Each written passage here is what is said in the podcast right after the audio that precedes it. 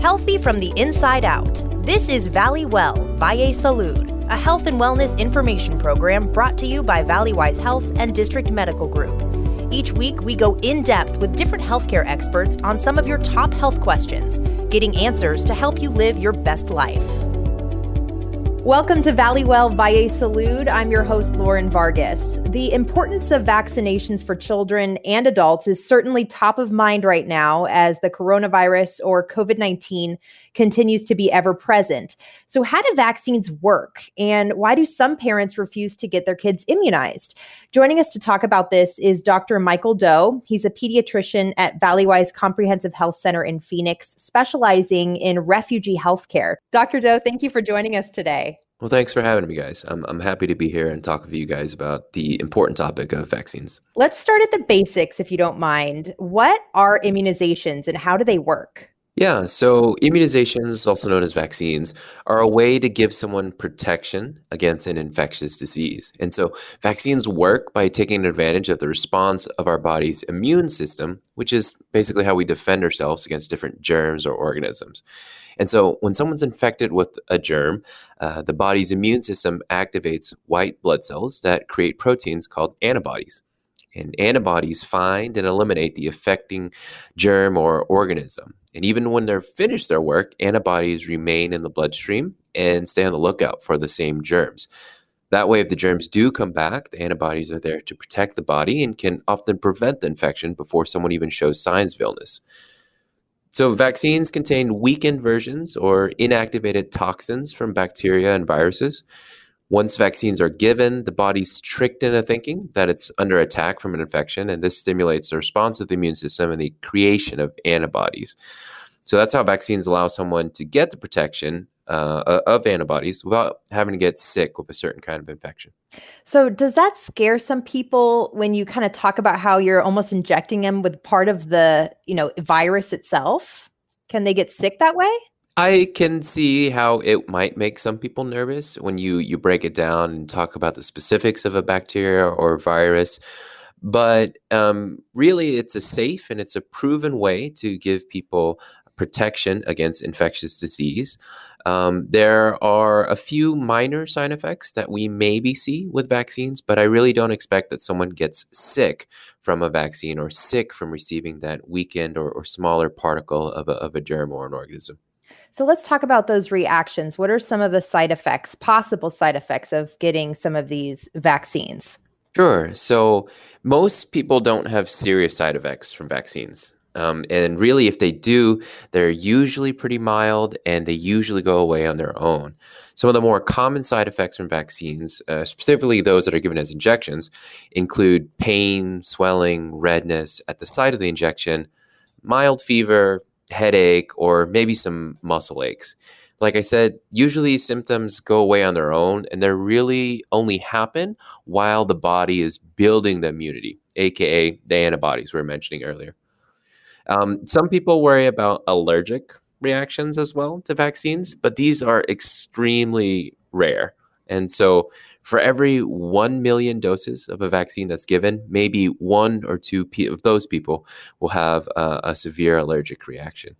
So, for some new parents, when you're looking at the list of all the vaccines your child should get before, let's say, six years old, it can be overwhelming. It looks like there's a lot. And some of these illnesses or diseases whatever you want to call them um, they they don't really exist very much anymore and some people haven't even heard of some of this stuff you know we're talking about measles mumps rubella polio all this stuff. So why why do people need to get immunized if these um, you know viruses or illnesses are so called extinct yeah, so so I definitely could see how uh, vaccines would be overwhelming to to new parent. I mean, uh, or to any parent actually. So um, they are still, uh, uh, like I mentioned earlier, the most effective way to prevent disease, and that's why we have these extinct diseases or these diseases that don't really exist anymore. It's because people have been vaccinated for so many of the previous years that these illnesses aren't running around like they used to. We are speaking with pediatrician Dr. Michael Doe about the importance of immunizations. And by the way, you can make an appointment with a district medical group provider at Valleywise Health by visiting valleywisehealth.org or by calling 833-855-9973 Monday through Friday from 7:30 a.m. to 5 p.m. Um, so it's probably hard to remember all of it, but can we go into detail on some of these milestones that kids need, you know, the vaccines at certain times? What are the big ones? Yeah, to be honest, it's a reality of my day-to-day job, and so it's it's definitely something I'm I'm always thinking about and, and talking about with our families. Um, traditionally, um, most eh, well here at Valleywise, I'll tell you that uh, most kids receive their first vaccine on their first day of life. They will receive their hepatitis B vaccine at that time. It's the first dose of the hepatitis B series. But as the children get older, the vaccines are typically done when they come in for their uh, well child checks. Um, when kids are older, these are done on more annual basis, once a year. But when they're young and they're infants, these are actually done every couple of months. So after a kid is born, they get their first hepatitis B vaccine in the hospital. They will get vaccines at their two month well child check, their four month well child check, six month, 12 month, 15 month, and then uh, the next big go around is their four year well child check. Um, some of our teenagers, well, all of our teenagers get vaccines as well um, at their 11 year and 16 year well child checks. This, of course, only refers to the non influenza vaccines because it most certainly is a recommendation that all children six months and older get an influenza vaccine every year. I was going to ask you that. And, um, you know, I still remember the trauma of having to go in for my shots when I was little. That has turned into a core memory for me. So, do you have any advice for parents who have, you know, terrified children? Because you want to tell them what's going on, but at the same time, it's hard to understand, you know, why they have to be poked and prodded like that. Yeah, so um, it's a, definitely a normal reaction to vaccines, um, and but I will tell you that as um, as science and uh, our study of vaccines have progressed, we're giving more and more vaccines inside just one injection. So that means that with most well child checks, the greatest number of injections that a child will receive, it's usually just three. And, um, you know, they're given in young kids in the thighs, but as they're older, they're given in the arms. So if everyone is on track with their schedule, they shouldn't be getting poked too many times during a checkup as far as how to kind of talk to kids to make it less stressful or less painful for them, um, for infants, I think it can um, be good for moms to nurse or breastfeed their child while they're giving vaccines. That itself is, is a great way of providing pain relief and kind of calming down a child uh, as they're being held and, and given vaccines as well. Um, but otherwise, for older kids, I definitely want to talk to them and be honest to them about the vaccines they're going to get and, and why we're getting them. And really, I try and tell them it's it's to keep them healthy and make sure that they stay strong.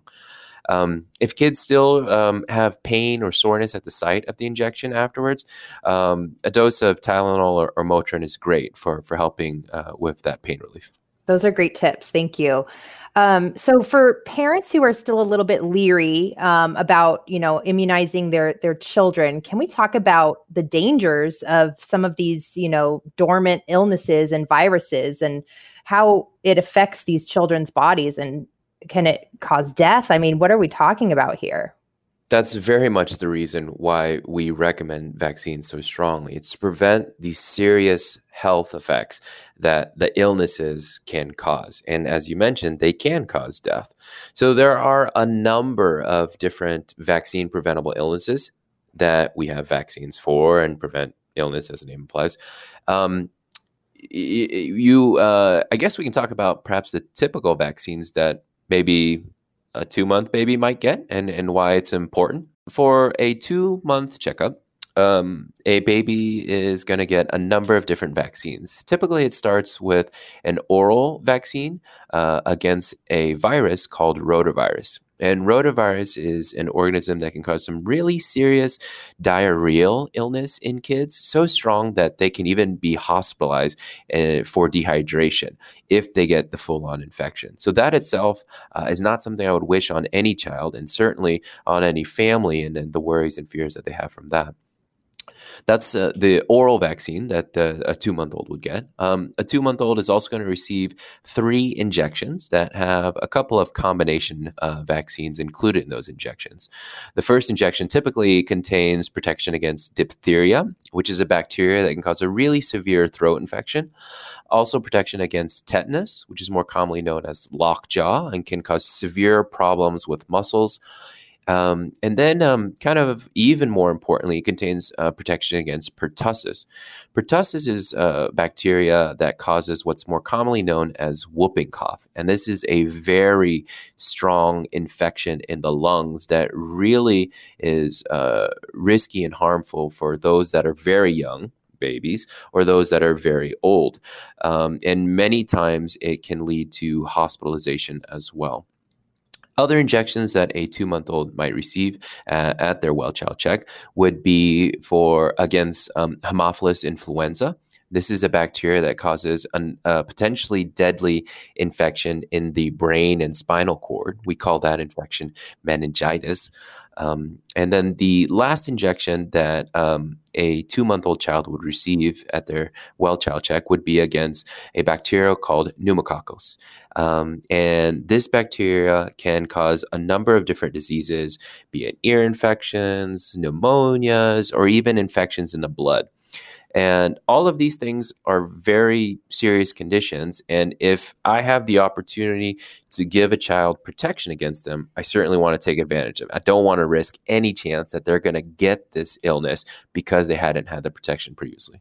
Absolutely. All of those sound like a parent's worst nightmare and something to be avoided. Um, it can be overwhelming, all of these terms that people might not have heard of. So, you know the the providers at Valleywise Health can help you track all of that and make sure your child is up to date. And you can make an appointment with a pediatrician for your child or for yourself by visiting valleywisehealth.org or by calling 833-855-9973. We are speaking with pediatrician Dr. Doe about the importance of immunizations. You uh, specifically work with refugee populations. So what's it been like educating that population about the US healthcare system and some of these vaccines they might not get in other countries? It has been a fun ride, I'll tell you that. Um, our refugee families typically come from scenarios that are drastically different uh, than we are used to. Um, societies that are super different, societies that are in disorganization and array, and they may not have had reliable access to healthcare like many of our patients here in the United States do have. And so it's it's a huge culture shift, if you may, for for many reasons for our refugee families.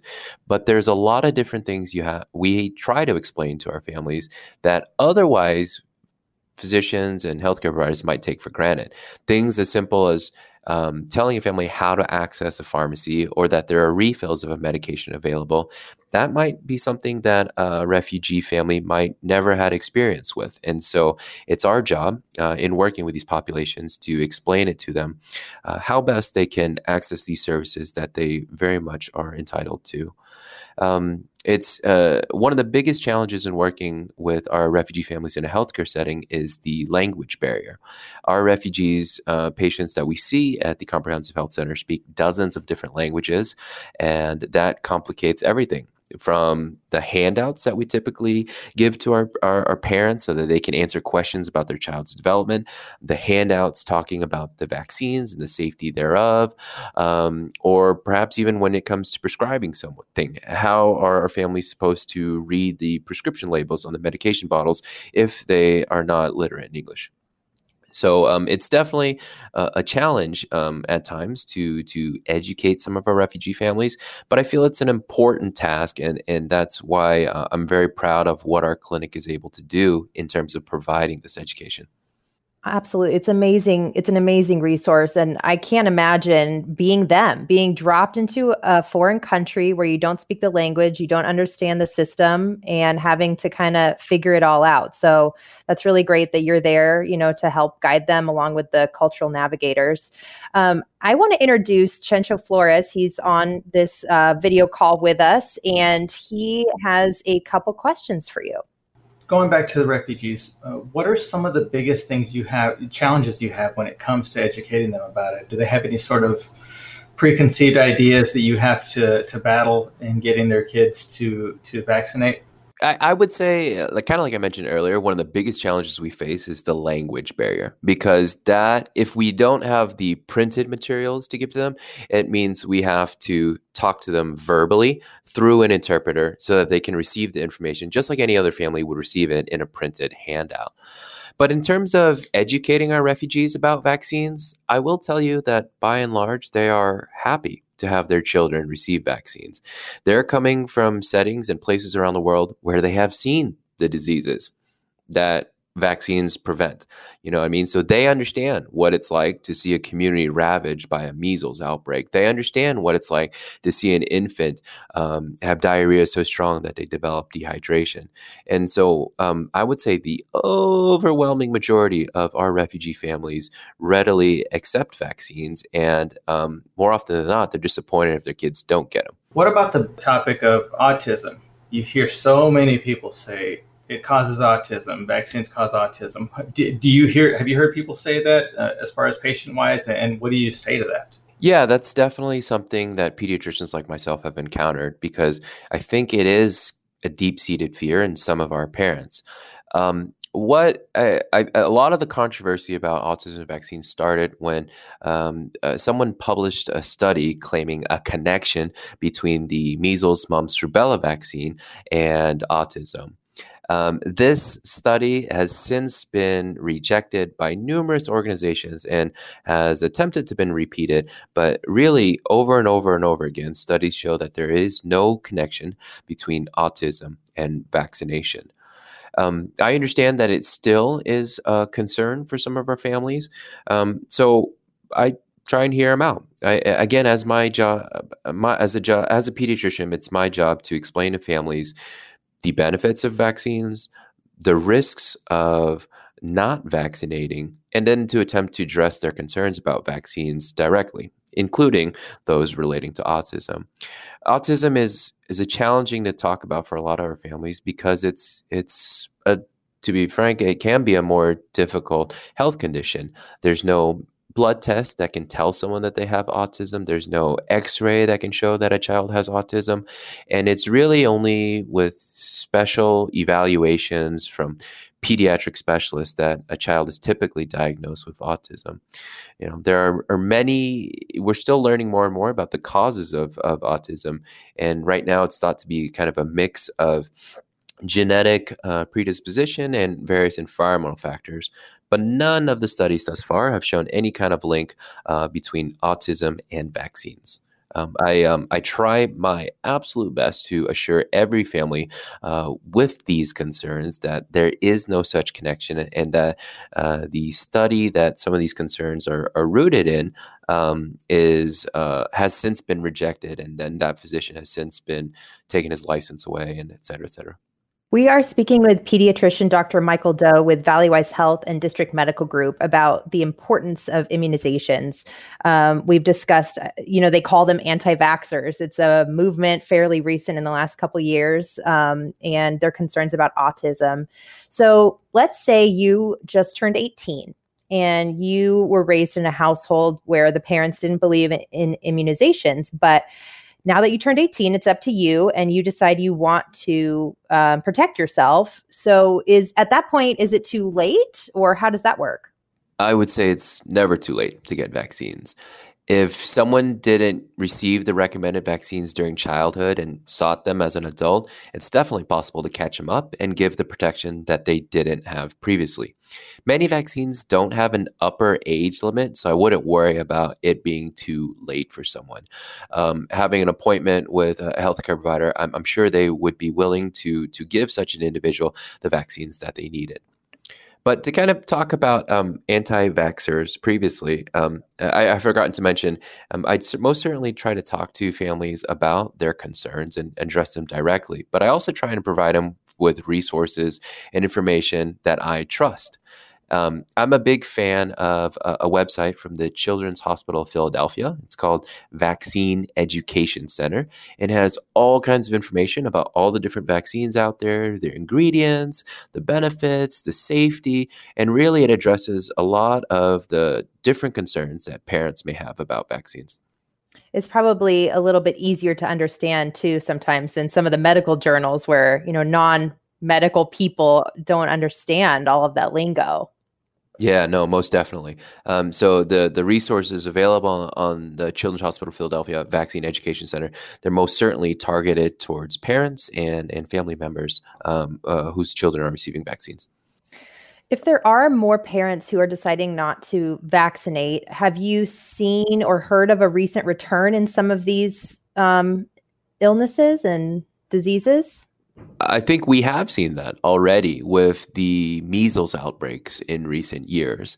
Um, really, that's been directly attributed to the declining rates of vaccination against measles, making prime conditions for an outbreak to develop. So, as I mentioned earlier, you know, we have concerns that declining vaccine rates make populations more susceptible to outbreaks, and we've already seen this with with the measles outbreaks in recent years. So, for parents who do vaccinate their kids, do they need to be worried, or because they got the vaccination, they're protected from this outbreak? I um I would 100% encourage parents to vaccinate their children, but I also think people need to remember that no vaccine is 100% effective and and we can't guarantee that each person's body is going to respond to each vaccine and make the 100% protection that's necessary, the 100% antibodies that's necessary to kind of prevent an infection. So it's important that as many people get vaccinated as possible to reduce the chance that there are people that are going to develop the infection or illness that that would then be able to spread it to others in the community. So let's talk about the coronavirus for a minute or COVID 19. Um, we're really seeing firsthand what can happen to the world when there is not a vaccine for a, a disease. So, um, let, what do you think about um, the possibility of getting a, a vaccine for COVID 19? Yeah, that's that's a great question. Um, having a coronavirus vaccine is an obvious goal in controlling the larger pandemic. But I think it's important to remember that the process of developing a vaccine is a long and complicated one. It requires a lot of work with scientists and different laboratories, and this is considered the preclinical stage. And then once a vaccine is created, it needs to be tested with different groups of people to make sure it's safe and effective. And these are called clinical trials. So typically it takes years for a vaccine candidate to move through the preclinical stage and the various clinical trials. However, the US Congress has approved billions of dollars of funding intended to speed up this process for a coronavirus vaccine. Um, I think the, the most recent counts list that there are currently over 100 coronavirus vaccine candidates in the preclinical stage and seven vaccine candidates in the clinical trials. We'll have to see, and time will tell, if any of these candidates will be successful throughout the entire process. So, how has the COVID 19 pandemic impacted our current immunization rates? COVID 19 is definitely impacting our immunization rates, but in a negative way. In May, the CDC published data that showed from mid March to mid April, doctors ordered about 2.5 million fewer doses of routine non influenza vaccines from a uh, Vaccines for Children program when compared to the same period in 2019. Know, this is suggesting that vaccinations have decreased significantly since COVID 19 was declared a national emergency. The thought here is that the stay at home orders and parents' fears about contracting COVID at a doctor's office have led kids to miss visits where vaccines would normally be given. But I think it's important for everyone to remember that pediatric clinics around the country are doing everything possible to make these visits safer. Here at Valleywise, some of our clinics have different waiting areas and exam rooms for well and sick children. We also verbally screen patients for COVID before scheduling an appointment and try to schedule well and sick children during different hours of the day to limit their exposure to each other.